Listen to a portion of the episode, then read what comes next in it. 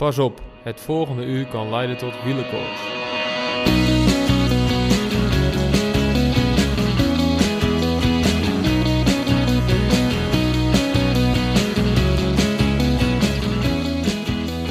Volgens Danny Nelissen zit het volgen van wielrennen in een neerwaartse spiraal. Wij geloven daar helemaal niets van. Wielrennen is hot. Wie bij mooi weer buiten is, ziet niets anders dan wielrennende mannen en vrouwen. En wie in de avond de televisie aanzet, kan niet om het wielrennen heen. Dan hebben we het nog niet eens over alle online aanbieders van wielergerelateerd nieuws en de Vele Wielen podcast, waar er bijna elke week weer eentje van bij komt. Nee Danny, misschien lopen jouw volgers terug. Dat zou kunnen en dat snappen we namelijk ook heel erg goed. Daarnaast huilt ons hart nog steeds een beetje van het verlies van Wout van Aert. Snel beter worden Wout, we hebben van je genoten. Je hebt niet alleen België in de hoogste staat gebracht, maar ook ons Hollanders. Verder nog even het volgende. Wilco Kelderman. Wat is er toch met die jongen aan de hand? Blessure hier en blessure daar. En wanneer Wilco een interview geeft, staat het huilen hem dichter dan het lachen. Wilco, kom op man. Je hebt de mooiste job van de wereld. Ga een paar maandjes op vakantie. Drink te veel koerspret. Eet elke dag een zak chips. En kijk vooral een paar maanden niet naar die fiets. Je hebt zoveel talent. Maar het lijkt wel of je het helemaal niet meer leuk vindt en je helemaal bent uitgeblust. Wilco, even helemaal geen fiets. Even helemaal geen wielerwereld. Net zolang tot het vuur weer gaat branden en je weer zin hebt om die stenen uit de weg te rijden. Want Wilco, echt waar. Je bent in potentie misschien wel de beste Nederlandse wielrenner van dit moment. En met deze generatie zegt het heel veel. Wilco, wij zijn jouw fan en wij zullen dat altijd blijven. En we weten zeker dat het goed gaat komen met je. Stuur anders even je adres door. Krijg je van ons een krat koerspret.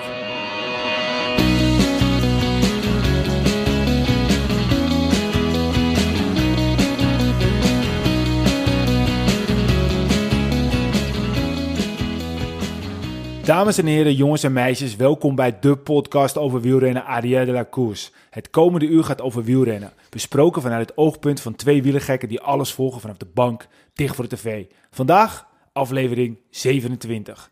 Ik ben Michiel Beemster en tegenover me, het wordt een beetje normaal zo Wilco met z'n tweeën, want we wisten hem wel een beetje, onze Mattie Peter. Hè? Hij is er weer niet, hè? Ja, joh, dat fietsen, man, dan moet hij maar stoppen. Het is toch veel mooier, de podcast opnemen. Ja, en u hoort natuurlijk Wilco Kelderman te praten. Zeker, niet Wilco Kelderman, maar de andere Wilco. Ja, ben jij ook, ja, we mogen het woord niet meer zeggen. We hebben geen commentaar gehad, we hebben positieve feedback gehad op het. We gaan het woord ook niet gebruiken, hè? Het HH-woord, ja, over Sunweb, maar ja... Ik heb er wel altijd te doen met Wilco, hoor. Het grappige was dat we dat berichtje hadden gekregen, was van dat we dat woord, die twee woorden niet meer mogen gebruiken. En nog niet eens 5 minuten later lees je dan op Twitter van Matthews heeft het groen opgegeven. En dan, ja, het kwam wel weer mooi samen allemaal. Ja, en daarna weer even later heeft Wilco Kelderman definitief de handdoek in de ring gegooid. Ja. Mooi stukje, wat je net oplas. Ja, maar het is gewoon zo. Wilco Kelderman, ik ben fan. Alleen, je hoort Peter ook altijd, ja, Wilco Kelderman heeft al zijn geluk al opgemaakt in de jeugd, om het zo maar te zeggen. Want toen ging het altijd goed en nu valt hij altijd. Maar elke keer als ik Kelderman zie, dan... Ja, ik zie een beetje van zijn bravoer afbrokkelen. Hij heeft natuurlijk al niet zo heel veel bravoer. Toch, hè? Zonde, want ik kan me nog wel een aantal jaar geleden herinneren dat... volgens mij heb ik dat ook wel eens tegen jullie gezegd. Dat Wilco Kelderman was echt zo'n persoon, die stond aan de start. En als hen dan gevraagd wordt, nou Wilco, wat gaan we doen deze 3 weken? En dan was je altijd heel uitgesproken van, nou, ik wil gewoon... ik ga top 5 rijden, ik ben goed, ik ben gewoon in vorm. En ik kan ze allemaal hebben, ik ga gewoon voor de top 5. Ja, en wat zegt hij nu? Ja, dat in ieder geval niet meer. Dat is hij zegt nu, ja, ik heb last van mijn linker dijbeen en ja, het zit allemaal niet mee en ik hoop dat ik het haal. En ik ga niet voor een klassement en dit gaat niet goed en dat gaat niet goed. Ik denk van, jeetje, kom op man. Ja, wat dat betreft heeft... kijk, Thomas had natuurlijk wel de Tour de France gewonnen. Maar eigenlijk heeft hij het helemaal niet zo gek gedaan door veel te veel drinken, veel te veel eten. Gewoon eventjes helemaal geen fietsen. Gewoon echt alleen even maar even opladen, even zin hebben, weet je. Ik kan me voorstellen dat je na dat hele tourcircus en al dat gelul daarna... elke rondje in een of andere kerk waar je nog nooit van hebt gehoord... een plaats met de kerk weer nooit van hem gehoord... en dan moet je daar weer staan en dan moet je weer dat doen... en moet je zus doen en op een gegeven moment ben je er gewoon klaar mee. Dus ik zou echt zeggen, Wilco... Hij krijgt gewoon van ons echt een krat koerspret. Ja. En ik wil hem ook serieus nog 10 dozen leeschips geven als hij dat wil. En ga alsjeblieft naar Remco Evenepoel op Ibiza. Ga gewoon een tijdje niks doen en ga gewoon weer houden van die fiets. Ja. Want Wilco houdt niet meer van zijn fiets, lijkt het. Ja, dat straalt hij wel een beetje uit, inderdaad. Ja, ja. Zonde. Hopelijk heb je het snel het goede spoor weer te pakken. Ja, we hopen het. Ja. Hey, Peter zit nog steeds aan de andere kant van de wereld. Ja. Hij liet van zich horen. Ik deed op een gegeven moment... Ik ben nog steeds van de teletext. Ik heb de teletext-app op mijn telefoon. Ja. Legendarische app nog steeds. En tot mijn grote verbazing deed ik het sportnieuws aan. Ik wist natuurlijk al, stond er koning tweede in... tijdrit in de Kingang Lake. Dus dat was wel even grappig. Ja, dat is toch wel een mooie opsteker voor hem. Want je had eigenlijk de hele week nog niks gelezen over deze ronde op teletext. Dus het is wel mooi om te zien dat Nederland toch opgepakt wordt als hij een goede prestatie tweede in het geval. Het is een 2HC-koers. Dat is gewoon het hoogste onder World Tour. En dat is gewoon leuk om te zien dat wordt opgepakt. En hij was tweede dus, achter een Australië die overigens wel flink wat sneller was. Ja. Het bleek ook dat wat met zijn tijdritfietsen weer was of zo, weet ik het. Maar Peter had ook toen niet de tijdritfiets die hij thuis heeft. Maar dat maakt het wel des te knapper natuurlijk. Hè? Ja. Dus hij reed, wat wij van de foto's gezien hebben, reed hij op zijn wegfiets die hij een beetje heeft omgebouwd tot tijdritfiets. Dus dat is natuurlijk niet dat materiaal wat je normaal gesproken gebruikt in een tijdrit. Dus des te knapper dat je tweede wordt. Hey, en... je hoort natuurlijk veel andere podcasts die zoals ze het noemen, een natje hebben staan. En dat was wel grappig, want de Rode Lantaarn had ons natje. Ja, leuk hè? Vonden we leuk. En ik vind het ook tof dat de jongens het gewoon opnoemden en dat ze het dronken. Onze dank daarvoor. Ja, maar wij hebben ook iets op tafel staan. Dat zie je volgens mij nergens. De kopje thee. Nee, de kopje thee ook. Maar wij hebben hier gewoon iets van een... voor de mensen die het niet weten. We hebben die Japanse wijnbes hier op tafel staan. Ja, lekker, hè? Ja, dat is lekker, ja. Ja, dat heb ik gewoon in mijn eigen tuin. Jij noemde het net frambozen-snoepjes. Maar toen, maar dat klinkt aantrekkelijker. Ja, maar ik wist dat het de Japanse wijnbes is. Ja. Ik heb vroeger in de aardbeienindustrie gewerkt. En hadden we ook de Japanse wijnbessen. Dus daar zijn we uniek in, denk ik. Ja, daar zijn we zeker uniek in. Maar die dingen zijn wel lekker, hè? Ja, ze zijn heerlijk. Ik kan het iedereen aanraden om een... Japanse wijnbes. Ja, zeker. Ik kan het iedereen aanraden om zo'n plantje te kopen en dat in de tuin te zetten. Want het is wel verrukkelijk. Het is wel grappig, want we hebben natuurlijk in het huur en eerst het bietensap gehad. Dat bleek goed zijn. Ja. Het schijnt nu dat ze nu kersensap drinken na de finish. Kersensap? Ja, het is weer iets nieuws. Dat is waarschijnlijk ook wel weer goed en er zit wel wat in. En, goed voor het herstel, of niet? Nou, ik denk dat kersensap is dat op het moment dat je ketonen neemt, je neemt kersen, dat je dan even goed kan poepen of zo. Ja, dat kersensap, dat is zeker dat middeltje wat in die bidons tegenwoordig ik weet het allemaal niet, jongens. We denken toch elke keer wat nieuws en het... Ja, elke keer wordt er weer wat anders bedacht waar je denkt, hoe komen ze eraan nou weer op? Ja, maar wij hebben lekkere fruitsnoepjes op tafel. Ja, wij hebben lekker... dat zijn toch Japanse wijnbes? Ja. Nou, best lekker. Best lekker, hè? Nou, best lekker. Hey, we hebben de Tour. We hebben afgelopen zaterdag hebben we hem live gekeken in het Huis Verloren. Ja. Echt was leuk, zeker. Dat was leuk, leuke mensen omheen en het was heel gezellig. We zouden eigenlijk daarna nog die podcast opnemen, maar we hadden inmiddels al een paar koerspretjes op. Dus we dachten, laten we dat maar maandag doen, op de rustdag. Ja. Dan kunnen we ook meteen de etappe van zondag nog meepakken. En ik ben eigenlijk wel blij dat we dat gedaan hebben, want als we dat niet hadden gedaan... hadden we niet die toffe etappe van zondag kunnen bespreken. Ja, en daarnaast, kijk, wij nemen hem in principe altijd op de rustdag. Dus dit past ons veel beter dan... En we hadden natuurlijk woensdag de vorige opgenomen... en die kwam dan donderdag online... en dan zouden we alweer zaterdag de volgende. Dus heel kort op elkaar. Dus we hebben gekozen om hem vandaag op te nemen. Er werd al wat gevraagd, terecht overigens. Maar vandaar dat hij dus vandaag op de rustdag online komt. We waren gebleven vorige keer bij etappe 11. En uiteraard komt na etappe 11 komt etappe 12. En dat was toch... Ja, dat was een mooie etappe. En ik wil eerst één dingetje uitpakken voordat we de winnaar bespreken. Rohan Dennis. Ja, het verhaal is volgens mij nog steeds niet bekend waarom hij is afgestapt. Maar het is toch wel een bijzonder verhaal. Hij zit mee in de kopgroep. En het schijnt dat hij tijdens de koers een discussie heeft gehad. Ja. En ze zijn er niet uitgekomen, want hij is dus gewoon afgeslagen. En hij heeft, volgens mij heeft hij zelf de route genomen naar de bus. Ja, hij heeft gewoon een want hij was even van de radar af. Niemand wist waar hij was. Nee. En hij is terug naar de bus gegaan. En, maar het grappige vond ik ook wel weer, dat zijn zaakwaarnemer, die was daar toevallig ook aanwezig. Nou weet ik niet of alle wielrenners een zaakwaarnemer altijd bij zich hebben. Maar dat viel me op, dat zijn zaakwaarnemer er ook was. Dus er moet meer spelen. Dat kan niet anders. Nou ja, het mooie is dat wij een aantal podcasts geleden alweer... ik weet niet eens hoeveel meer... dat Peter toen het verhaal van Rohan Dennis heeft verteld. Ik heb daar ook veel leuke reacties op gehad... en mensen vonden het ook prachtig. En dan... Ik vertel het misschien niet helemaal goed nu. Je hoort hem zo kraken, jongen... als je die Japanse wijnbes in je mond doet, jongen. Lekker, hè? Ik wil best kunnen meegenieten hier. Maar Peter vertelde toen een verhaal van Rohan Dennis... dat hij een keer... was hij bij het ontbijt en hadden ze de verkeerde melk of zoiets... of de verkeerde cereal voor hem neergezet. En toen op een gegeven moment was hij zo ontzettend boos... dat hij die bak weggooide en dat hij op een gegeven moment niet had gegeten. En toen zei die ploegleider, let maar op, vandaag wint Dennis. Dus dat is gewoon een opvliegend mannetje, is het. Ja. Ja, en het moet gewoon allemaal perfect zijn bij hem. En als het niet perfect is, dan... Ja, maar wat moet je dan bij Bahrein Merida? Dan weet je toch dat het af en toe niet perfect is? Op dit moment niet, nee. Maar ja, aan de andere kant, Dylan Teuns, die pakt een etappe. En die heeft wel het juiste materiaal. Dus het ligt natuurlijk niet aan het materiaal. Het is gewoon... een rare actie. Ja, maar ik denk dat Dennis nou echt zo'n renner is die heel veel structuur nodig heeft. En dan rijdt hij bij zo'n team waar waarschijnlijk iets minder structuur is. En dan gebeurt het en dan stopt hij uit. Ja, aan de ene kant is het natuurlijk belachelijk, want hij wordt gewoon betaald en hij moet gewoon rijden, weet je. Het is gewoon zo werk. Jij kan ook morgen niet zomaar zeggen tegen je baas van luister, ik kom vandaag niet meer, weet je. En betaal me gewoon door. Precies, ik geloof het wel eventjes, want we leggen eventjes niet op een lijn. Nee, zo werkt dat niet. En, maar ik vraag me nu alleen even af, ging die discussie nou over het materiaal waar hij op dat moment mee reed? Nou, droeg? Ik denk dat het ook wel iets met zijn tijdadvies te maken heeft. Dat denk ik ook, ja, want... Hoe kan je anders verklaren dat de wereldkampioen... Ja. Oké, hij had nog niet het beste seizoen. Misschien was dat ook wel de oorzaak dat het niet zijn beste seizoen was, het materiaal. Ja.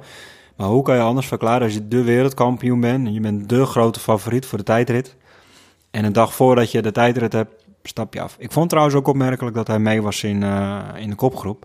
Ja. Aangezien de tijdrit voor de deur stond. Ja, maar er heeft gewoon wat gespeeld. En misschien dat er ooit een boek komt. Maar wat ik eventjes... Vorige keer hebben we natuurlijk het oog gehad over Tommy Dumoulin. Dat hij naar Jumbo Visma misschien gaat. Dat we dat al een beetje hadden voorspeld. Maar het zou helemaal niet zo gek gaan als Rohan Dennis dan naar Sunweb zou gaan. Ik denk dat hij naar CCC gaat. Ja, maar CCC oké. Dan rijdt hij op een Giant. Dat zijn natuurlijk ook goede fietsers. Een beetje, ja. Maar stel, als Dumoulin weggaat bij Sunweb... dan zou Dennis daar natuurlijk gewoon perfect inpassen. Het zou zeker in dat plaatje kunnen passen. Maar waarom denk je CCC? Omdat dat zijn oude ploeg is. Ja, en die mannen die zijn wel echt een ander team nu. Hè? Ja, maar die mannen die zijn zich wel echt aan het specialiseren ook op de tijdrit, omdat ze daar. Ja, dan mogen ze wel iets beter hun best doen nog. Ja, maar ze zijn net weer opnieuw begonnen hè? En ze hebben wel een beperkt budget en dat. En je zag het nu al in de Tour. De CCC reed echt een hele goede ploegentijdrit. En de mannen aan zich reden ook gewoon goede tijdritten. Ja, maar dus, niet heel bijzonder goed, toch? Nou, nog niet, maar dat... wat vind je ervan als Rohan Dennis naar de Sunweb zou gaan? Nou, ik denk, ja, voor mij mag hij. Kijk, als Tom Dumoulin weggaat, dan is het beetje Nederlands wat in Sunweb zat. Dat is er een beetje uit. Dus dan mag iedereen van mij wel naar Sunweb gaan. Rohan Dennis knechten voor Wilco Kelderman? Ja, bijvoorbeeld. Sam Omen, kopman en Rohan Dennis bidonnetjes voor hem halen. Ja. Dat zou toch wat zijn? Ja, over tijdrijden gesproken. We komen natuurlijk nog zo eventjes op. Maar als je dan bijvoorbeeld ziet in die tijdrit dat Martin, wat natuurlijk gewoon een supergoeie tijdritspecialist is, dat hij dan gewoon helemaal laat lopen. En we gaan er dus ook eigenlijk wel even dieper op in, want we gaan een beetje vooruit. Maar dan denk je, ja, weet je, soms is het teambelang, die teamgeest is heel belangrijk. En dan zie je bij Dennis juist die teamgeest, dat die totaal niet aanwezig is. Want hij laat gewoon zijn team zitten. Ja, in het geval van Dennis, ja, dat kun je natuurlijk helemaal niet vergelijken met Martin. In het geval van Dennis, er was helemaal geen teambelang, want Nibali rijdt nergens voor. Ze hadden al een etappezege, dus in principe is een Tour al geslaagd, omdat ze met Teunissen een etappezege hadden. Ja, maar dan kan je toch juist gewoon het proberen? Ja. Maar de ploeg, het zit gewoon niet goed. Kijk, Nibali die gaat al weg daardoor, omdat hij naar Trek gaat. En die neemt ook wat mannetjes mee. Ook wat mannetjes uit de staf neemt hij mee. Ja. Dus het zit niet lekker daardoor. Het loopt nu leeg. En, ik weet ook niet zo goed wat er al bij gaat komen. Landa wordt genoemd, toch? Ja, wordt genoemd, ja. Maar dat is Movistar, die zal hem ook niet zomaar laten gaan, denk ik. Nee, maar ja, goed. Aangezien Quintana daar weg gaat. Ja, nee, goed. Die rijdt natuurlijk helemaal een hele slechte Tour. Maar goed, dan moeten we het ook even over de winnaar hebben natuurlijk. En dat is Simon Yates. Dat is toch mooi om te zien dat hij... hij doet eigenlijk een beetje hij doet het in het groot, wat Mollema eigenlijk in het klein deed. Gewoon niet focussen op het klassement en gewoon etappes gaan beuken. Ja. Hij heeft al geweten natuurlijk dat zijn broer niet goed was. Zijn andere ja, maar dan nog, waarom dan in zo'n etappe kan hij wel gewoon meegaan natuurlijk. Ja.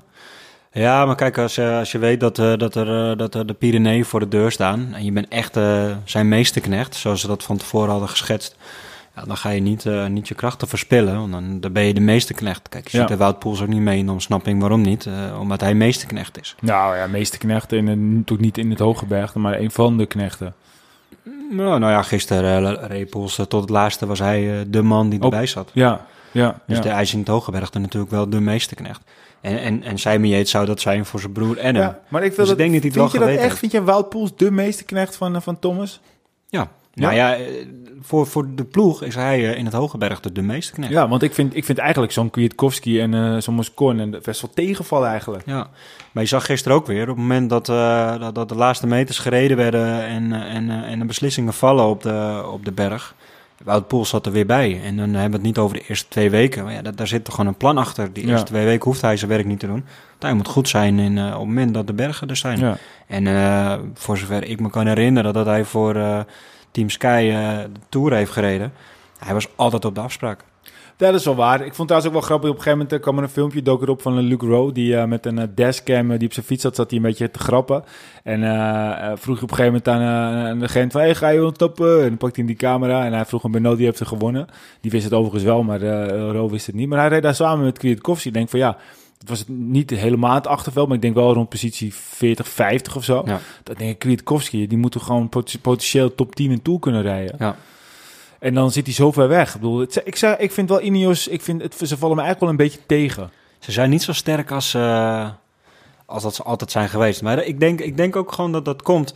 Ze hadden altijd Vroom. Vroom was gewoon de man. Daar draait alles om. Ja. En bij de eerste etappe was gewoon duidelijk, alles is op Vroom. Ja. En nu hebben ze 2 koopmannen. En dat hebben ze nooit gehad, die situatie. Ja, dat Thomas vorig jaar geel... Vorig jaar wel natuurlijk. Ja, maar Thomas was geen schaduwkopman. Hij pakt dat geel en dat duurde wat langer. En op een gegeven moment hebben ze de rollen... Ja, is hij erbij gekomen. Ja. Op een gegeven moment was hij de kopman. Maar zo zijn ze de Tour niet ingegaan. En nu zijn ze de Tour wel ingegaan met het idee... we hebben 2 kopmannen en we gaan zien hoe het loopt. Want hoe was het in godsnaam gelopen dat Vroom wel was geweest? Dat ze met z'n drieën dat hadden moeten doen? Ik denk dat Vroom gewoon uitgesproken kopman was. Ja, maar denk je dat... Maar dan nog, weet je, hoe hadden ze dat dan gedaan? Hadden ze dan Bernal ondergeschikt gemaakt? Want Bernal lijkt op dit moment wel een van de misschien wel de betere. Ik denk het wel, ja. Ik denk dat Bernal dan samen met Poels de mannen zouden moeten zijn in het Hooggebergte. Ja. Thomas zou geen bescherming krijgen, maar wel een vrije rol. Dus Thomas zou wel voor eindzege mogen rijden. Maar het zou niet zo zijn dat Poels voor Thomas zou rijden. Of hij moet een dermate voorsprong gebouwd hebben, wat vorig jaar de situatie was. Maar ja, ze hadden 100% voor Vroom gereden. 100%. Maar goed, maar even terug te komen op de winnaar. Simon Yates. Supermooie winnaar. Hij schaadt zich ook in een mooi rijtje. Ja. En dat rijtje is dan dat je zowel in alle grote rondes minimaal 1 etappe hebt gewonnen. Ja. Dat hij dat later dan ook nog weer in een ander rijtje gaat schaden. Dus dat hij een van de weinigen is, waar onder andere Tommy Dumoulin ook in staat, die in alle grote rondes 2 etappes hebben gewonnen. Dus een select gezelschap op dit moment. Maar ja, hij staat gewoon op de afspraak en hij doet dat gewoon heel goed. En Hij pakt die sprint goed aan en hij nam wel een beetje een risicootje, want hij reed natuurlijk eigenlijk zijn maatje. Hij heeft nu ook in iedere ronde 2 etappes. Ja, hij heeft nu wel. Ja, nee, maar omdat we dat bij die etappen straks komen. Ja. Maar hij haalde natuurlijk wel zijn teamgenoot Trentin terug, of Trentin. En ja, dan moet je het ook wel afmaken en dan wordt de druk nog groter. En als je het dan toch het doet, dat is wel heel knap. Hè? Ja. En ook de manier hoe hij het afmaakt. Ja, dat hij een hint krijgt vanuit de ploegleiderswagen en dat ook zo doet. Nou, ik vind het wel mooi afgemaakt. Ja, het getoond echt van cojones, zoals de Spanjaarden zouden zeggen. Ja, hele mooie overwinning. Ja, mooie etappe ook. En daar werd ook heel lang over gepraat door Dennis. Ja. Nog steeds. Ja, ja. We hebben het er nog steeds over. Ja. Dan, ja, weet je, het gebeurt. De tijdrit, maar eigenlijk, ja, ik bedoel, Alaphilippe wat hij daar doet, het is ontzettend tof. En eigenlijk, ik kan het eigenlijk niet wat hij doet, maar er gaat toch wel een hele grote zwarte schaduw overheen door wat er bij Van Aert gebeurt. Ja, die viel wel echt, jongens. Ik krijg helemaal weer, ik denk van, jongens, hoe kan het, weet je wel? Kijk, hij had niet gewonnen. Dat even groot terzijde. Dat hebben we genoemd. En, maar goed, dat hij... Ik heb er wel een dubbel gevoel aan overgehouden. Enerzijds natuurlijk van, ik vind echt een harde valpartij. En de jongen die was zo goed in vorm. En hij deed goed voor Dylan, hij deed goed voor Steven, hij deed goed voor zichzelf. Hij was goed voor de hele ploeg. En aan de andere kant, wat mijn gevoel heeft, is... jongen, waarom moet je die bocht zo scherp en strak aansnijden? En waarom geef je nou net niet die 1 centimeter meer ruimte? Waarom moet je dat risico lopen? Omdat het gewoon een winnaar is. Hij wil er alles uithalen. En je kan natuurlijk ook die vraag anders stellen. Waarom... In godsnaam, in deze tijd hangt er gewoon nog een soort van spijl aan het hek... Waar je gewoon een renner in kan spiezen. Ja, waarom hebben ze ook niet in die bochten gewoon van dat spul eromheen? Dat er gewoon dat meegaat in die bocht. En mocht het, dat ze er tegenaan kunnen leunen, maar dat je niet gespietst wordt inderdaad. Ja, en ik vind het ook gewoon... Ik ken dan de dranghek in Nederland redelijk goed van evenementen... dan heb je gewoon als het ware een rondje waar een punt invalt en dan zit hij vast. En hier schuift als het ware het erin en dan komt die punt een beetje naar de zij op het moment dat hij krom buigt. Ja. En die steekt gewoon uit. Je kan je bijna afvragen, waarom is dit niet eerder fout gegaan? Het lijkt een beetje op die schragen die wij vroeger hadden met ons evenement hadden. Met het Nederlands kampioenschap bowlingvoetbal. Laten we er niet een type op ingaan. Nee, het is een systeem inderdaad waarbij dus het hek in 2 puntjes valt en dan klikt hij erin. Maar op het moment dat je dat gaat draaien, dan gaat hij een beetje schuin instaan en dan komt er een puntje aan te zitten. Ja, en dat is gewoon gebeurd. En aan de andere kant, dat doek, dat zat er wel wat lossig in. Ook dat, waarom zit dat in een bocht? Ja. Een parcours van 27 kilometer en uitgerekend in die bocht moeten ze een spandoek hangen. Ja, blijven Fransen. Dat zal in iedere koers wel zo gaan waarschijnlijk, maar... het is gewoon ontzettend kloten, maar goed. Echt een keiharde valpartij en diepe vleeswond in zijn rechterbeen. Spierweefsel wat is aangetast. Ja, hij is een uur lang geopereerd. Ja, vandaag is hij ontslagen uit het ziekenhuis. Ja. Dus dat is dan wel mooi nieuws. Ja, ik vond het dan wel heel vet dat hij dus zelfs tijdens die etappes... waarbij Christian Nierman de ploegleider er was... en dat die had wat minder... kon niet zo goed zien wat er gebeurde. En toen was Van Aert aan het appen naar zijn teamgenoot, ploegleider... van dit gebeurt er. Want die jongen heeft zo'n sterke teamgeest in het... Ik vind het zo uniek. Ja, grappig dat je dat benoemt. Ik was me dat vandaag zo aan het afvragen. Want ik zag een fotootje voorbij komen van Sunweb met een ploegleiderswagen. En die hebben gewoon een schermpje. En die hebben dus gewoon lijfbeelden in de ploegleiderswagen. Ja. Voor mij hebben niet alle wagens dat. Ja, maar het stoort in die bergen, joh. Op een gegeven moment, als het natuurlijk gewoon mistig is en er staan veel mensen... Ja, maar ook op de vlakke etappes... Ja, maar ik denk dat Nierman dat ook heeft. Alleen het signaal op dat moment gewoon slecht was. Dat het gewoon stoorde, omdat het gewoon natuurlijk hoog in het gebergte is. En er zullen niet heel veel... Ja, ik vraag me dat af, want voor mij was het Verhoeven die toen Van Aert won. Dat ze niet wisten wat er aan de hand was, omdat ze het moesten horen van de radio. Maar ze hadden helemaal geen televisiescherm. Okay. Misschien ze hebben wel katonen dan en dan hebben ze geen televisiescherm. Ja, dat viel me op. Ik dacht dat auto's dat altijd hadden. Ik dacht ploegleiderswagens altijd tegenwoordig gewoon een schermpje hadden met... Ja.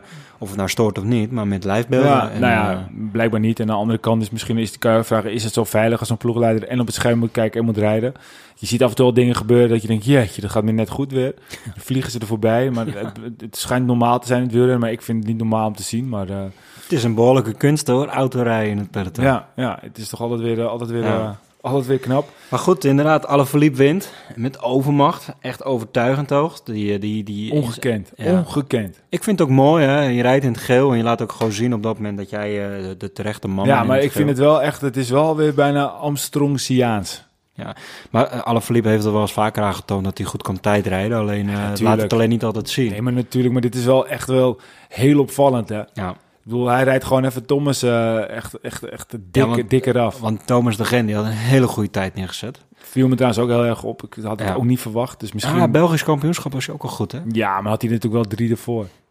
Ja, maar ja, je noemt de 3 mannen die ervoor zitten. Dat zijn wel Van Aert, Lampaard. Ja, maar hij had Van Aert had hij gewoon gepakt, hoor. Van Aert had niet die tijd van de Gent gepakt. Nee, dat klopt. Ongekend. En Thomas was ook... Echt giga goed. Ja, Kruiswijk degelijk. Ja, die heb gewoon echt naar vermogen gereden. Ik vind dat heel verdienstelijk hoe hij de tijdrit vond ik ook. En er waren natuurlijk een paar die echt zwaar tegenvielen. Onder andere Bardet. Nou, dat toonde zich gewoon een beetje dat hij niet goed is. En Bernal laat daar ook gewoon te veel liggen. Heel veel laat hij er liggen. En de Movistar mannen. Ja, maar goed. Allemaal. Ja, maar goed. Ja, weet je. Van verder deed het nog goed. Maar Landa en Quintana, weet je. Dat blijft altijd zo. Ik vond het wel mooi. Quintana wilde 30 tot 45 seconden verliezen. Toen hij nog ambitie had voor het klassement. Die zijn natuurlijk nu sowieso weg. En hij verloor volgens mij 1,5 minuut of zo. Ja, Landa die verloor 2 minuten. Dat mag gewoon niet. Nee, maar dat is gewoon een klassementrenner onwaardig. Dat is bijna een Pantani-stijl, weet je wel. Nou, aan de andere kant, daar komen we zo meteen met de etappe natuurlijk op terug. Het geeft ook heel veel mooie beelden als zij slecht presteren in de tijdrit. Ja, nee, maar dat geeft het ook. Alleen ze moeten weer veel te veel goed maken om het daarna weer allemaal recht te zetten. En dat is gewoon altijd zo. Ja, en dan lijkt het eigenlijk zo, zoals die tijd het er is. Je verwacht dat Alaphilippe gewoon nog weg gaat vallen op dat moment. En denk je, Thomas ziet er gewoon goed uit en die gaat gewoon weer de ronde van Frankrijk winnen. Op dat moment. Op dat moment, ja. En maar een dag later zit het in één keer weer heel anders uit. Ja, en dat is het mooie in die Tour. Ik bedoel, als je nu tegen mij zou zeggen, wie wint de Tour? Ja, ik zou het nog steeds serieus echt niet weten. Nee, ik durf er ook niet eens met een antwoord op te geven. Nee, we gaan het ook toch doen. Want dat doen we natuurlijk op het eind van deze podcast. Ja, moet het echt. Ja, dat gaan we zeker doen. Dat gaan we zeker doen. Maar goed, Kruiswijk degelijk. Gewoon netjes. Hij leek wat in te kakken, maar uiteindelijk heeft hij gewoon een hele degelijk stuk tijdrit gereden. Ja, en, maar gewoon heel goed ingedeeld. Hij heeft echt goed geweten hoe dat parcours in elkaar zat. Hij heeft geweten waar hij zijn winst moest pakken. En waar hij dat vast moet gaan houden. Ja. En, hij heeft eigenlijk helemaal niks verloren in de tijdrit. Nee, hij heeft het gewoon hartstikke goed gedaan. Dus dat is prima. Dan etappe 15. Ja, dan zitten we in het Huis Verloren Hoorn, zitten we met z'n allen klaar voor een korte etappe. De koersbreedjes die we moeten nog etappe 14 moeten we nog even erbij pakken. Nou, etappe 14 is dat, sorry, ik ben in de war. Ja. De tijdrit was etappe 13 en de etappe die wij met z'n allen hebben gekeken is 14. Dus we gaan morgen starten met etappe 16. Dus nu hebben we 12, 13, 14 en 15. Precies. Op blaadje staat niet helemaal goed, zit een foutje. Ja, dat geeft niet. Kan gebeuren. Maar etappe 14 dus. Ja, dan zitten we er klaar. En het is een korte etappe. En eigenlijk, die etappe was zo super vet. Ik vond hem ook gewoon vanaf minuut 1 is er gewoon zo hard gereden. Ja, maar dat krijg je dus met die korte etappes. 110 kilometer ongeveer. Nou, om het precies te zeggen, hij was 117,5 kilometer. Ja, maar dat zijn gewoon dingen. Dat is gewoon vet. Iedereen moet gewoon koers maken. Je ziet dat het uiteindelijk op zich ook niet zo heel veel uitmaakt of het nou een lange of een korte etappe is. Want in de lange etappes kan het ook. Maar dit was gewoon wel heel vet. Ja dat vond ik ook. En kijk, wat ik net al zei, van als Movistar slecht presteert in een tijdrit, dan geeft dat heel veel plezier tijdens de koers. En dat hebben ze zaterdag, dat hebben ze zondag. Movistar, die gaat erop uit, die gaat aanvallen. Ja, maar eigenlijk... Landa, die gaat aanvallen. Ja, tuurlijk, we hebben allemaal ons bedenkingen erbij. Maar zaterdag was het natuurlijk een rare actie. Ja. Movistar rijdt daar en die rijdt gewoon hun eigen kopman eraf. Ja. En dan zegt Quintana, of dan zegt Valverde, ik heb hem niet gehoord. Ja, dat was een heel gek moment. Ja, maar dat ziet er toch raar uit. Dan rijden er gewoon 3-4 man en op een gegeven moment moet Soler eraf, want die is kapot. En dan moet hij daarna weer Quintana terugbrengen. Heb je Quintana überhaupt ooit wel eens wat horen zeggen?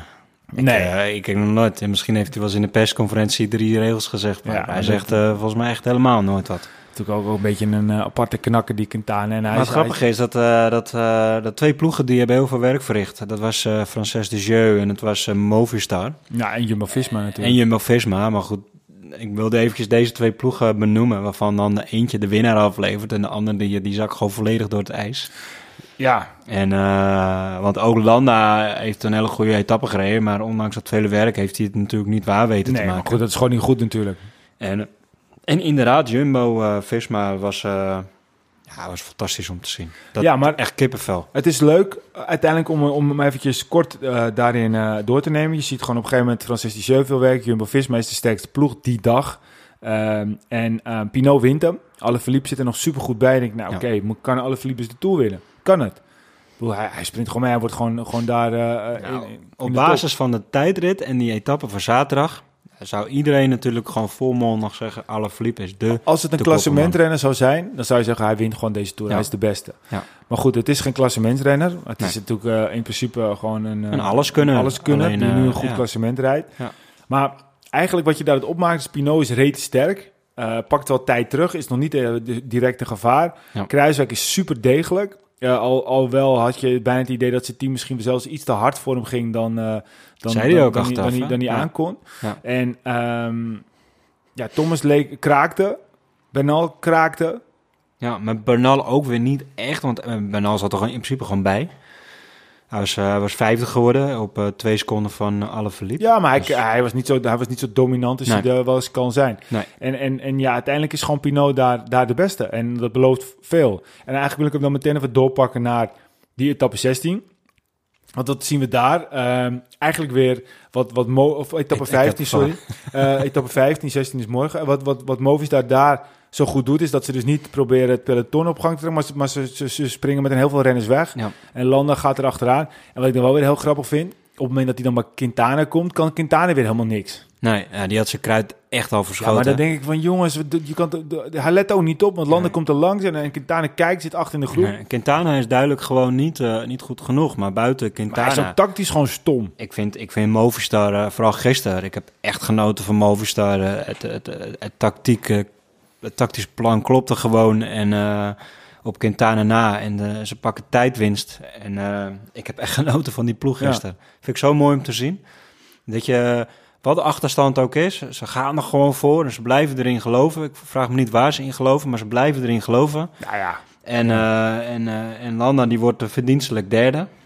Samen met Pinot op 33 seconden van Yates. Ja. Dus ja, het loont wel hoe Movistar rijdt. En ja, wij als thuisblijvers, zeg maar, voor de buis... Ik kan er echt van genieten hoe zij rijden. En Astana doet het normaal ook. Maar in dit geval was Movistar die dat plan werkte gewoon. En Astana heeft het eigenlijk nog niet, deze hele tour. Nee, nog helemaal niet eigenlijk. Nee. Vogelsang die kan het nog niet waarmaken. We krijgen nog natuurlijk een heel zwaar weekend wat er aankomt. Maar hij laat het nog niet. Astana gaat de tour niet winnen, dat kunnen we 100% zeker zeggen. Ik ben ook benieuwd of zij voor Vogelsang blijven rijden. Of dat ze zeggen van, je krijgt 1 of 2 man en dan moet je maar rijden. En de rest gaat voor ik heb Astana ook niet zo heel gegroepeerd om Vogelsang heen gezien, hoor. Ik heb gewoon het idee dat ze gewoon ook niet goed genoeg zijn op dit moment. Het valt me op dat zij heel vroeg in de etappe, of heel vroeg op de berg, zeg maar, op de laatste berg, gaan ze met z'n allen kopwerk doen. Om vervolgens met z'n allen ook heel snel weer vanaf te vliegen. Ja, doen ze. Ik heb dat nog niet gezien, dat ik gezegd hoor. Vroeg, iedere keer in het begin van de... Of als ze ergens naartoe rijden en dan gaan ze heel hard op rijden. Alsof ze wat van plan zijn. En dan uiteindelijk dan vliegen ze er best wel snel vanaf. Maar dan de andere ploeg het gewoon overnemen. Vogelsang is gewoon niet sterk genoeg. Wat wel opvalt in deze etappe 15... dat Jumbo Visma vandaag deze etappe dus een stuk minder was. Ja, het viel mij gewoon op. Want ik denk ook dat het... Dat hadden ze het ook niet op deze manier moeten doen. Wel om een tempo hoog te houden, maar dat kan Ineos ook. Dus ze hadden denk ik gewoon meer de macht bij Ineos moeten leggen. Ze hebben met z'n drieën zijn ze heel sterk. Ze hebben 2 topknechten. Maar die knechten die zijn heel top op het moment dat ze nog niet zo heel veel werk hoeven te doen. Dus ze eigenlijk ook mee kunnen blijven rijden. En dan op de laatste berg dan pas hun werk moeten doen. Maar ze op die berg daarvoor al hun werk moeten doen. En je zag daar Laurens de Plus, die was helemaal opgerookt voordat de laatste berg begon. Die was ook weg natuurlijk. En op een gegeven moment moet Bennett het doen, die kleine mannetje. Ja. En ik vond eerlijk gezegd dat hij ook iets te lang...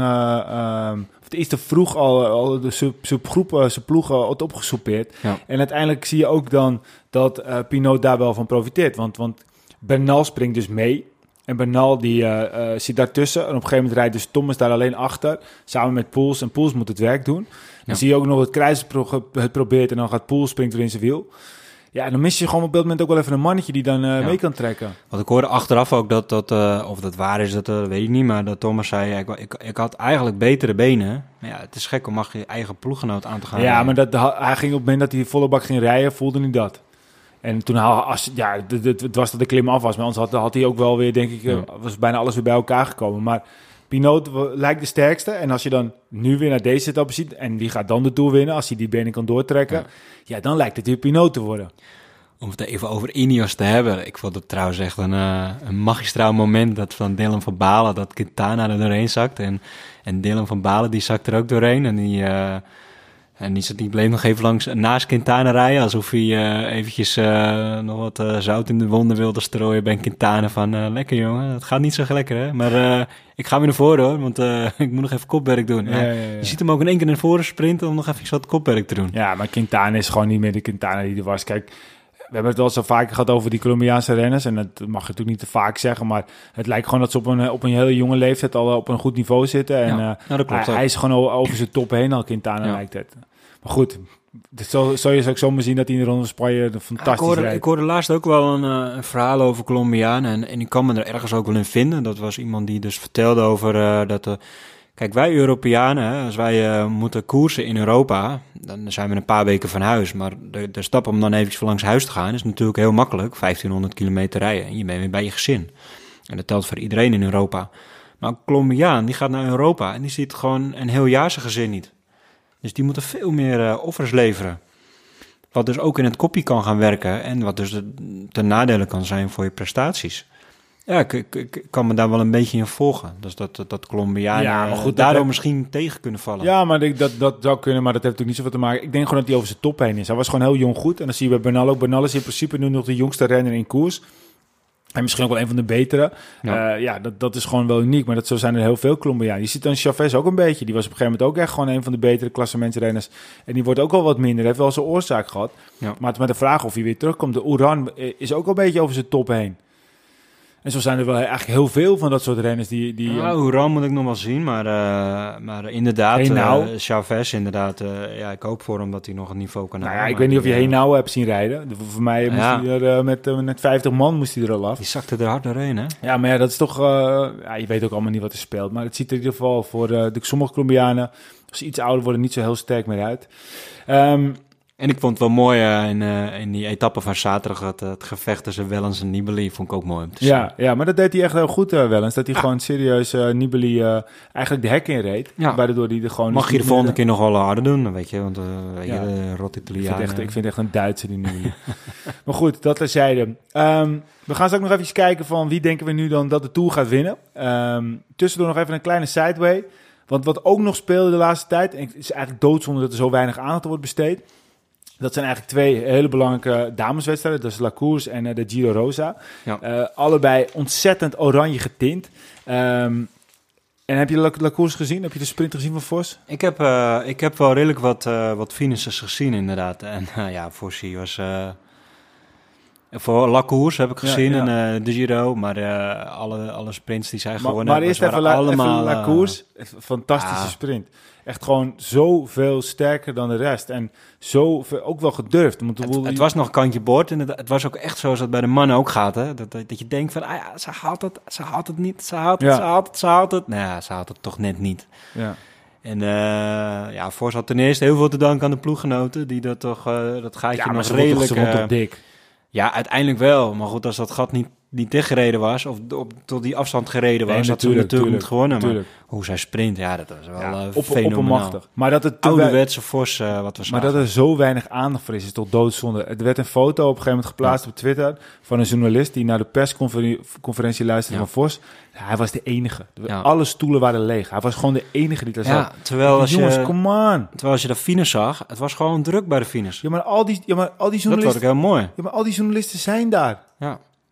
Nee, maar ik bedoel te zeggen dat de journalisten die kijken er niet naar om, maar het publiek vindt het wel interessant. Ja, maar het is toch ook, het is soms wel eens veel mooier dan het mannenwielrennen. Ja, het klopt niet. En Van Vleuten wilde bijvoorbeeld ook eigenlijk boycotten om een statement te maken, omdat er geen uitzending zou zijn rondom de Waalse Pijl en Luik-Bastenaken-Luik. Zelfde organisatie.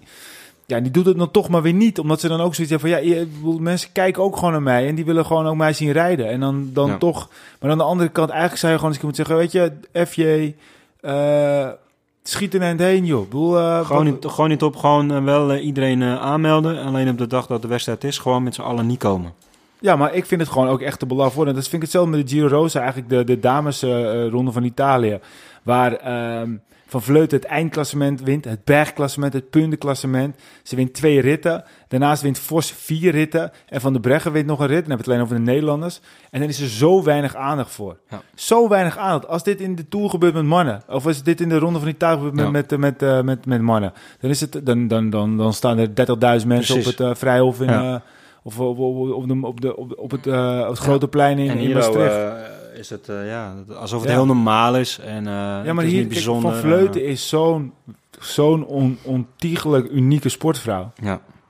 En er wordt zo weinig aandacht aan besteed. Ja, absoluut. En dan wordt er eigenlijk weer de vergelijking gemaakt. En ik snap op een gegeven moment, ik denk ook wel dat zij dat wel op zich ook wel weer een eer vindt. Dan staat ze tussen de mannen in staatjes qua kommetjes op Strava. Maar aan de andere kant, daar gaat het altijd om. Het gaat altijd om, er wordt altijd de vergelijking gemaakt met van... Ja. Ze rijdt bijna net zo hard als de mannen. Ja. Ze doet bijna net zo... Ik denk van jongens, daar gaat het toch niet om? En dat gaat toch ook niet zeggen, Mathieu van der Poel rijdt bijna net zo hard als een brommer? Ja.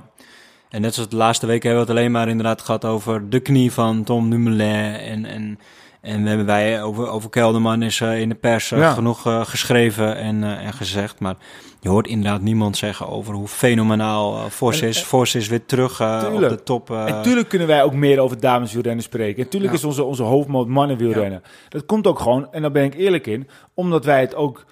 minder goed kunnen volgen. We hebben nu al een paar keer al gezeten met Even Buurman. Nou, natuurlijk iemand die zelf in het peloton rondrijdt. Ja. Hartstikke leuke verhalen. Maar goed, inderdaad. Als het meer onder aandacht zou komen op tv en in nieuwsuitzendingen, dan wordt het ook voor podcasts zoals ons wordt het interessanter en leuker om het nog meer over te hebben. We zouden eigenlijk gewoon een keer op het eind van het wielerjaar straks een keer een special moeten doen. Nodigen we wat dames uit en laat ze gewoon eens een keer het hele verhaal vertellen. Laat ze ook een statement maken. Laat ze ook gewoon terugkijken op het jaar. Ja. En leer ons dan nog meer ins en outs van het dameswielrennen, zodat wij ook in de komende jaren in onze podcast daar ook veel meer aandacht aan kunnen besteden. Nou ja, of nog een beter idee. De Nors mag ons ook gewoon bellen. En dan maken wij gewoon dat studio Giro Rossa in Oversum. Nou, lijkt me goed. Geen enkel probleem. Ja. Kijk, ik snap dat zij de tijd er niet voor hebben, maar wij willen ons tijd er graag voor vrijmaken. Ja, nee, maar dat is sowieso een goed idee. Maar ik vind wel dat als wij dan daar wat dieper op ingaan, dat we ook wel zeker zelf moeten weten waar we over praten. Ja. En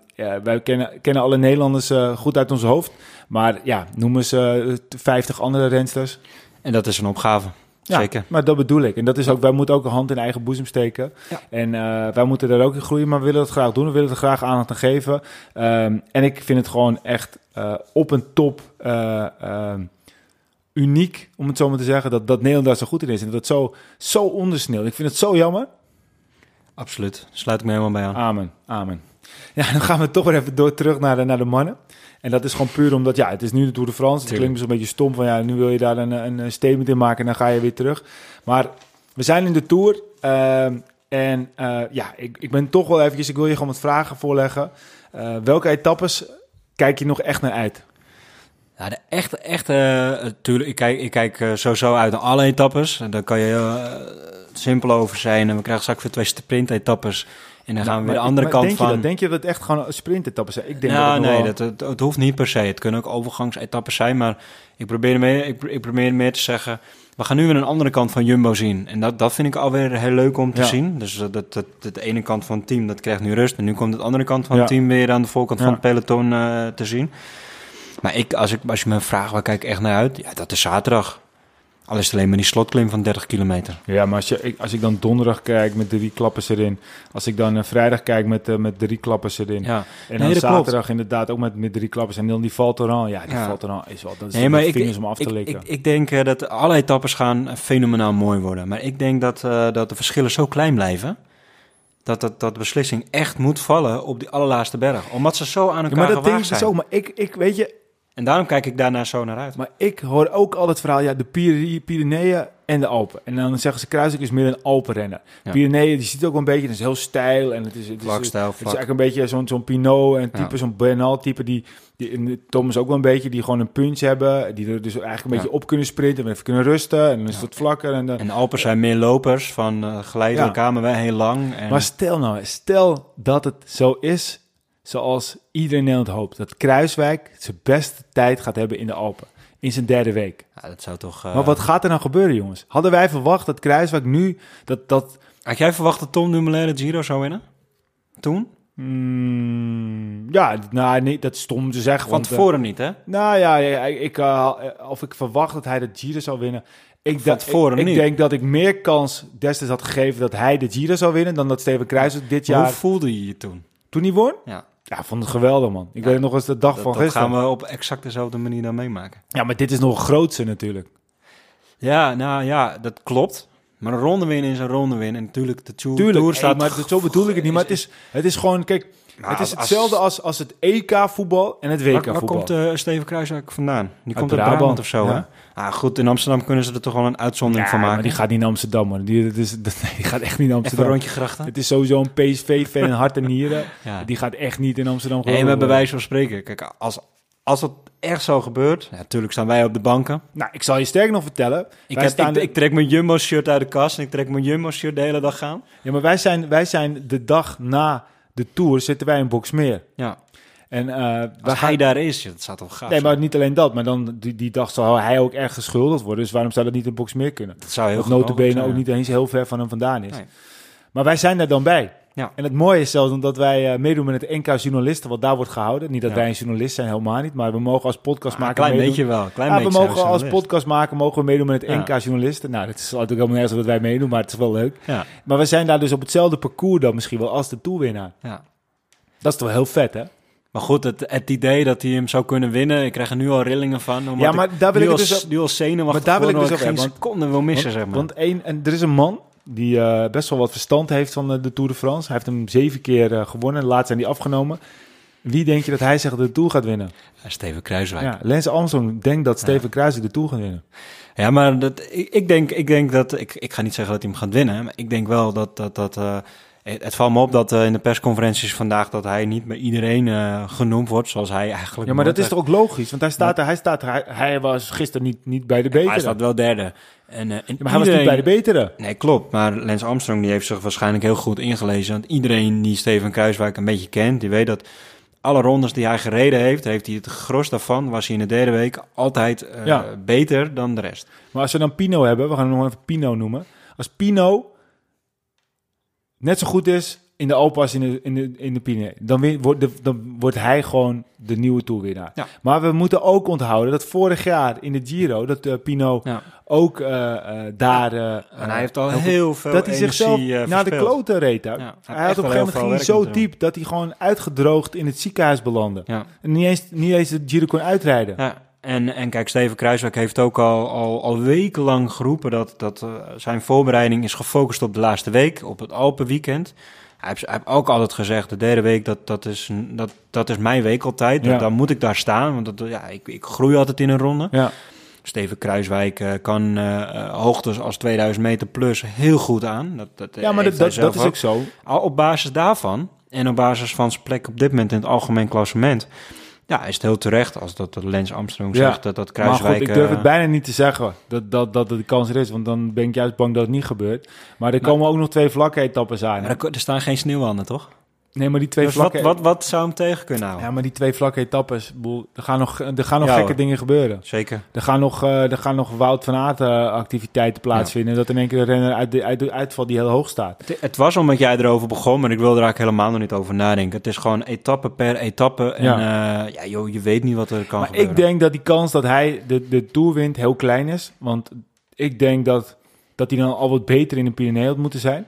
Want ik vond hem in de etappe van afgelopen zaterdag goed. Maar ik had het idee dat Bennett bijna nog beter was. Ja, maar hij heeft het van tevoren ook gezegd. Hè? Dat had hij ook verwacht. Hij tempert het ook een beetje allemaal. Dat is op zich misschien ook een beetje zichzelf indekken. Maar aan de andere kant is dan Thomas ook weer zegt van... ik voel me echt heel sterk. En die zag er sterk uit. Die heeft Bernal bij zich. En Pinot met Gaudu, die ook gewoon een goede knecht blijkt... Ja, hoe ver... Ja, jongens, ik wil niet eens over nadenken wat er allemaal gaat gebeuren. Kijk, maar op dit moment is de waarheid... Hij staat derde in het klassement, dat zijn de feiten. En dan mag je als Nederland erover dromen. Hij staat nu gewoon podiumplek. Ja. En, maar valt Alaphilippe weg? Ja, die valt weg. Dat denk ik ook. Ja, hij heeft nu al... Alaphilippe heeft zelf ook gezegd... En we hebben het zelf ook al genoemd. Ik heb niet het team om de Tour te winnen. Nee. Ja. Als Viviani al kopwerk moet doen in de bergen... dan, en hij was... dat zegt genoeg. Ja, dat was heel apart. En we krijgen nu... bij de Pyreneeën, dat zijn relatief korte... we hebben klimmen, vlak klimmen. Dat is wel een beetje zijn terrein. Dat kan hij, hè? Ja, maar dat is het dus. Dat en ook een beetje pusheurs. Ja, en we krijgen nu die klimmen... à la Kruiswijk, 30 kilometer lang... en door blijven gaan en door blijven gaan... Ja, en als je daar gewoon niet de benen hebt... of je kan dat gewoon net niet even volgen... Ja, dan ben je er gewoon vanaf. Ja. En dan is 1 minuut 35, geloof ik. Dat is niks. Jongens, dat heb ik er veel zin in, zeg. Ja, dus als je mij vraagt waar kijk ik naar uit... Ik denk dat Pinot en een Thomas en een Bernal... Boegman, laten we die niet vergeten, Kruiswijk... Boegman, ja. Heel dicht bij elkaar staan. En Boegman kon ook wel eens heel hoog gooien. Een Duitse toerwinnaar. Ik denk dat in Valteran de beslissing valt. Ja. Valteran wint een Duitse. Het zou zomaar kunnen. Dat de Duitser in de laatste minuut, in de laatste seconde, die Nederlander... Op van 2 seconden. Ja, dat zou wel heel zuur zijn. Zou toch wel zuur zijn, hè? Duitsers. Dat zou ik zomaar kunnen. Och, het zou zomaar kunnen. We gaan eventjes de trui doornemen. En je moet gewoon 1 naam noemen. Geel. Kruiswijk. Ja? Ja, ik noem hem gewoon. Kruiswijk. Ik denk... Als ik nu het moet zeggen, zoals het er nu voor staat, zeg ik Pinot. Ja, het zou groen kunnen. Maar ik ben een Nederlander. Kruiswijk. Groen. Ja, dat is beslist. Sagan. Zeker, ik ook. Bolle. Ik begin er wel in te geloven dat Wellens hem gaat houden. Ik denk ook Wellens. Ja, ik denk dat Nibali toch een beetje een knakje heeft gehad. Hij zal het nog wel proberen. Hij zal het nog harder proberen. Er zijn te veel wielrenners op dit moment die wel interesse hebben in de bollen. Dus al die puntjes die worden een beetje verdeeld. En er zitten nog heel veel punten aan te komen natuurlijk. En er zitten heel veel punten aan te komen, maar ze worden allemaal een beetje verdeeld. Ja, dat is waar. En dan gaan veel koproepen wegrijden, dus dan moet er al eentje bij zitten. En dat zal Wellens ook gewoon bij proberen. Twee van de drie bergetappes, daar gaat Wellens sowieso meezitten. Of dat hoeft ook niet, want de afgelopen keer heeft hij hem ook gemist. Nee, maar hij gaat wel proberen erbij te zitten. En anders gaat de Gent punten wegsnoepen. En Benoot gaat punten wegsnoepen. Wit. Bernal. Ja, Mas leek nog even de strijd aan te gaan, maar die is er helemaal doorheen gezakt. Ja. Hè? En Gaudu die moet werken voor Pinot. Nee, Gaudu dus staat al heel ver weg. Die staat maar op 14 minuten of zo van Bernal. Ja, maar dat is 14 minuten. Ja, Bernal je zag het aan Mas. Slechte dag. En je verliest 30 minuten. Bernal gaat niet zomaar 14 minuten verliezen. En Gaudu moet ook werken voor Pinot. Ja, twee trui die waren voor de Tour eigenlijk in onze optiek natuurlijk al een beetje... vastbesloten, Sagan en Bernal. Ja, alleen de geel en de bollen. Dat zie je ook wel, ja. Hey, etappes. 2 sprint / ontsnapping etappes. Wie noemen we op? Ik verwacht Barguil nog wel. Ja. Ondanks Groenewegen nog eentje. Ook wel goed staat in het klassement, verwacht ik Barguil nog wel. En Groenewegen nog eentje? Ja, ik denk... Nou, Barguil de komende 2 etappes... Niet de komende 2. Nee, dat hebben we het over. De komende 2 vlakke etappes. De komende 2 vlakke etappes. Vind ik moeilijk. Dat kan een overgang-etappe zijn. Dat is ook maar zomaar een rennen van Direct Energy. Ik denk aan een Bora-renner, een van de 2. Astana heeft nog niks. Dus die ploeg die staat ook onder druk. Dus die gaan ook... die 2 vlakken vind ik moeilijk te zeggen wie dat gaat winnen. Dat zijn zoveel renners die... die ik hoop toch Groenewegen nog eentje van de 2. Ik hoop echt heel erg dat Groenewegen... En dan die bergetappes van donderdag, vrijdag en zaterdag... Gaat Yates nog eentje pakken? Zaterdag gaat de klassementmannen winnen. Denk je? Daar gaat zo hard gereden worden. Die gaan niet rustig aan doen. Het is alles of niks. Dus stel Landa, die staat op 3 minuten. Dan kunnen we nu al opschrijven. Movistar, die gaat vanaf minuut 1 vol op de aanval. Die gaat iedereen helemaal proberen uit te roken. Ja. Dus de klassementsmannen die gaan die etappe winnen. Eén van de klassementsmannen. De donderdag denk ik dat dat nog... rustig aangaat, dat er nog wel een kopgroep weg kan. En dan gaat een Sanchez of een Bilbao gaat hem pakken. Een Astana-man gaat hoe dan ook winnen. Ja. Denk je? Ja. Zult het zien. We gaan het zien. En vrijdag, dat weet ik niet. Hetzelfde verhaal eigenlijk. Ja. Zaterdag klassement en zondag natuurlijk. Het zou me ook niks verbazen als Nibali en Yates in de kopgroep zitten. En dat Yates als we de derde etappe pakt, zou me niks verbazen. En denk je dat Groenewegen voor Champs-Élysées genoeg hersteld is? Hij is de snelste man in principe. Ewan is ook natuurlijk pittig gevallen. En hij is net over de berg. Viviani die moet werken voor Alaphilippe. Groenewegen zit redelijk rustig. Sagan die maakt alleen maar wheelies en die moet handtekeningen aandelen. Ja, Sagan is wel een man die er heel fris uitziet. Ja. Nou, als Kruis of Groenewegen, die is tot nu toe goed die bergen doorgekomen. En hij kienkt het allemaal goed uit, hè, hoeveel tijd hij... En hij heeft het vorig jaar ook bewezen, of dat jaar ervoor, dat hij in Parijs heel sterk kan zijn, ondanks dat zijn eerste Tour was. Ja. Ja, het zou zomaar kunnen dat hij die etappe gewoon wint. Ja. Ik heb ook nog wel een vraag voor jou. Nou, stel. De Jumbo-toekomst. Ja. Hoe zou jij dat? Ik zat er zo over na te denken. Kijk, nu met Peter, die hebben die discussie ook wel eens gehad. Peter is iemand van, je moet niet op meerdere vlakken gaan richten. Dus niet op het sprinten, niet op het klimmen. Je moet gewoon zeggen, of we gaan voor sprinten, of we gaan voor klimmen. Ja. Nou, vorig jaar en dit jaar bewijst de Jumbo dat ze dat heel goed kunnen combineren. Want vorig jaar ging het heel goed in het vlakken en met etappes. En in de berg hadden ze 2 man. Dit jaar gaat het weer goed. Ze doen mee in het klassement. Ze pakken hun etappeszegers. Maar het team wordt sterker. Ze hebben eigenlijk een heel sterk team inmiddels voor een volledige sprintterrein. En ze hebben eigenlijk, beginnen ze een team te krijgen dat ze straks gewoon 8 klimmers heen kunnen sturen. Ja.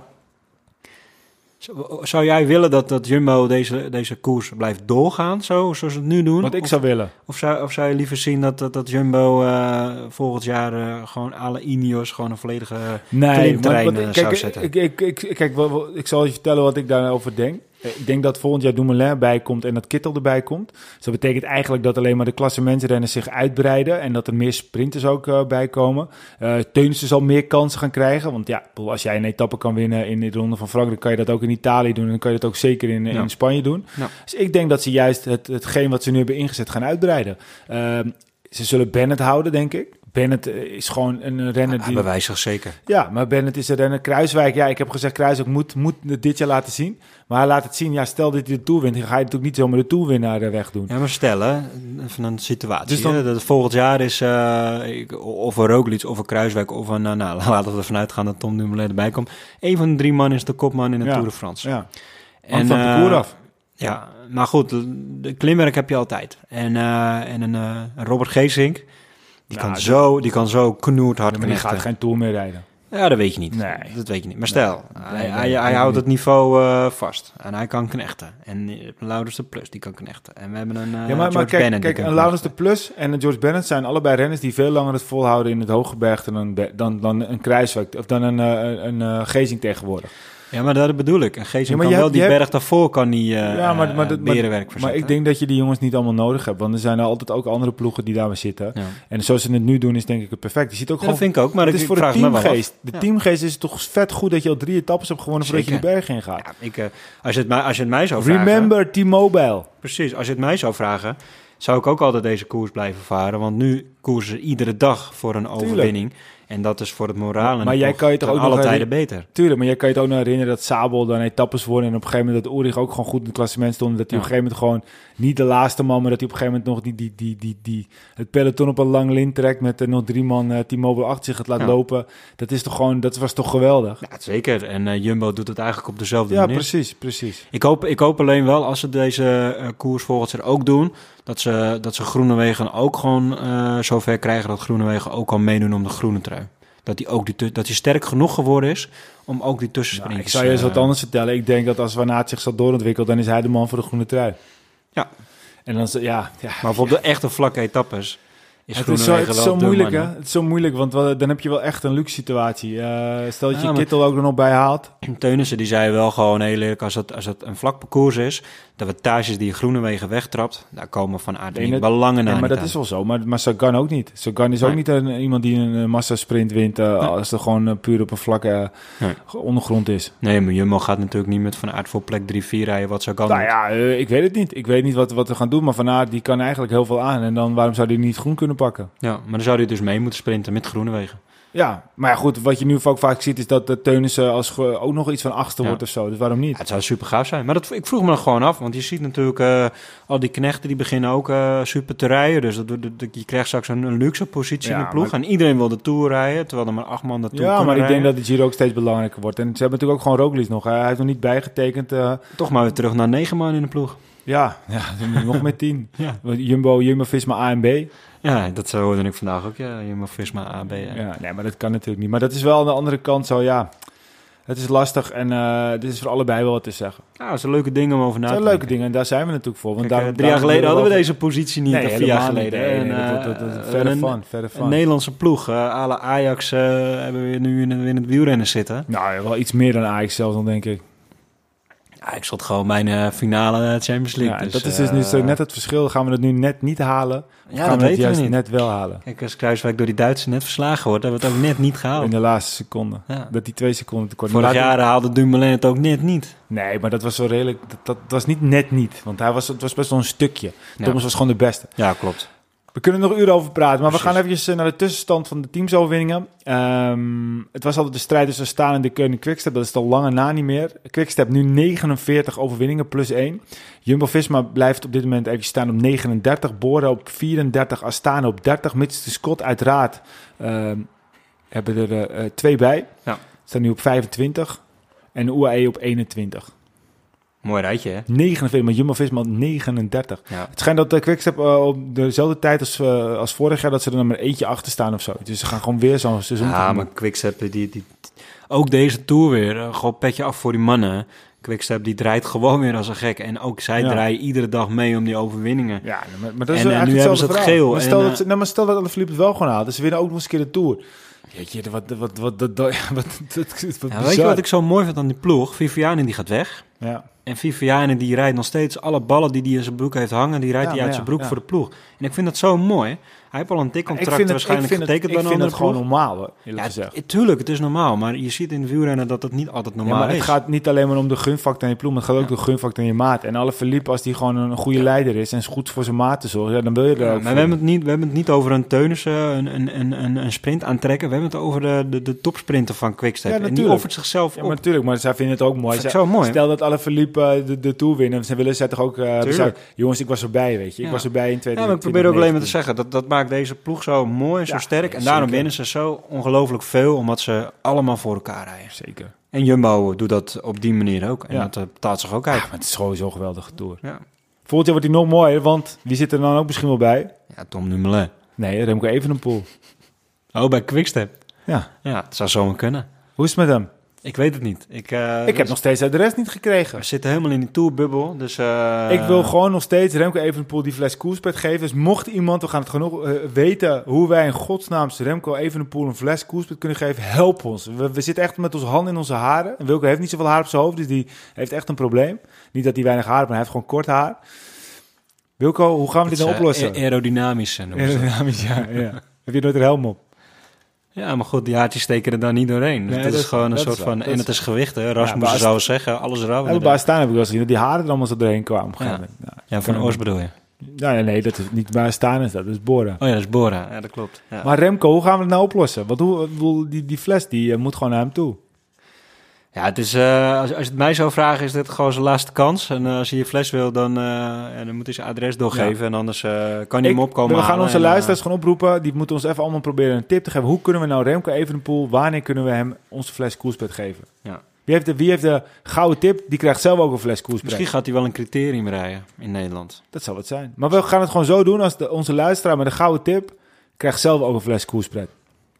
Nou, dan zou ik het wel weten. Ja, toch? Ja. Gewoon regelen die handel. Heerlijk blond biertje, fruitig smaak. 6%.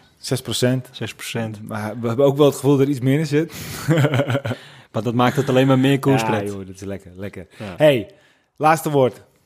Was weer een mooie podcast. Dat is mooi, hè? We hebben weer genoten. Ja, en ik mis toch Peter wel een beetje eigenlijk. Maar aan de andere kant vind ik het ook wel eens lekker om niet steeds op mijn flikken te krijgen dat het niet klopt. Ja, hij zit... Ja, man, wijsneus, nee.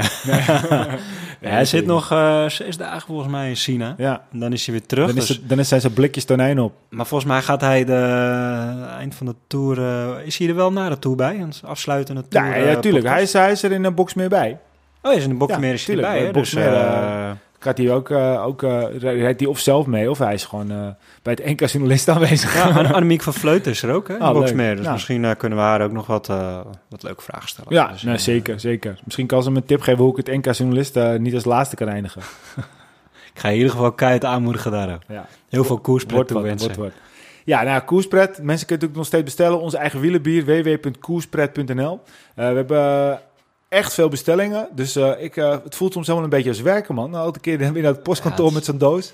Ja, het is gewoon gaaf om wat te delen met een ander. Wat je zelf heel leuk vindt. Ja. Het is alsof we een stukje van ons hart weggeven. Nou ja, weet je, dat is wel zo. Toen we nog niet die podcast aan het opnemen waren... waren we altijd aan het appen of discussiëren, samen aan het fietsen. En we hadden het altijd over koerspret. En dat je dat ene woord dan toch om kan zetten tot iets heel leuks. En dat kan je dan delen met een ander. Ja, dat is hartstikke leuk. Niks is sterker dan koerspret. Ja. Wat slecht het. Jezus, Mina. Maar goed, jongens, je kunt het bestellen op koerspret.nl. En we krijgen goede reacties. We staan ook op Untappd. Dus als je hem dan bestelt, kan je daar ook nog even lekker een recensie achterlaten. Ja. Dus dat vinden we alleen maar leuk. Dat was hem volgens mij wel weer, hè? Ja, dat was hem weer. Bedankt voor het luisteren. Volg ons op Facebook, facebook.com/Arrière de la Koers. Twitter, Arrière en een hoofdletter C. Instagram, Arrière de la C. En we hebben ook een mooie website, www.arrièredelacours.nl. Bedankt voor het luisteren en tot de volgende Arrière de la Koers.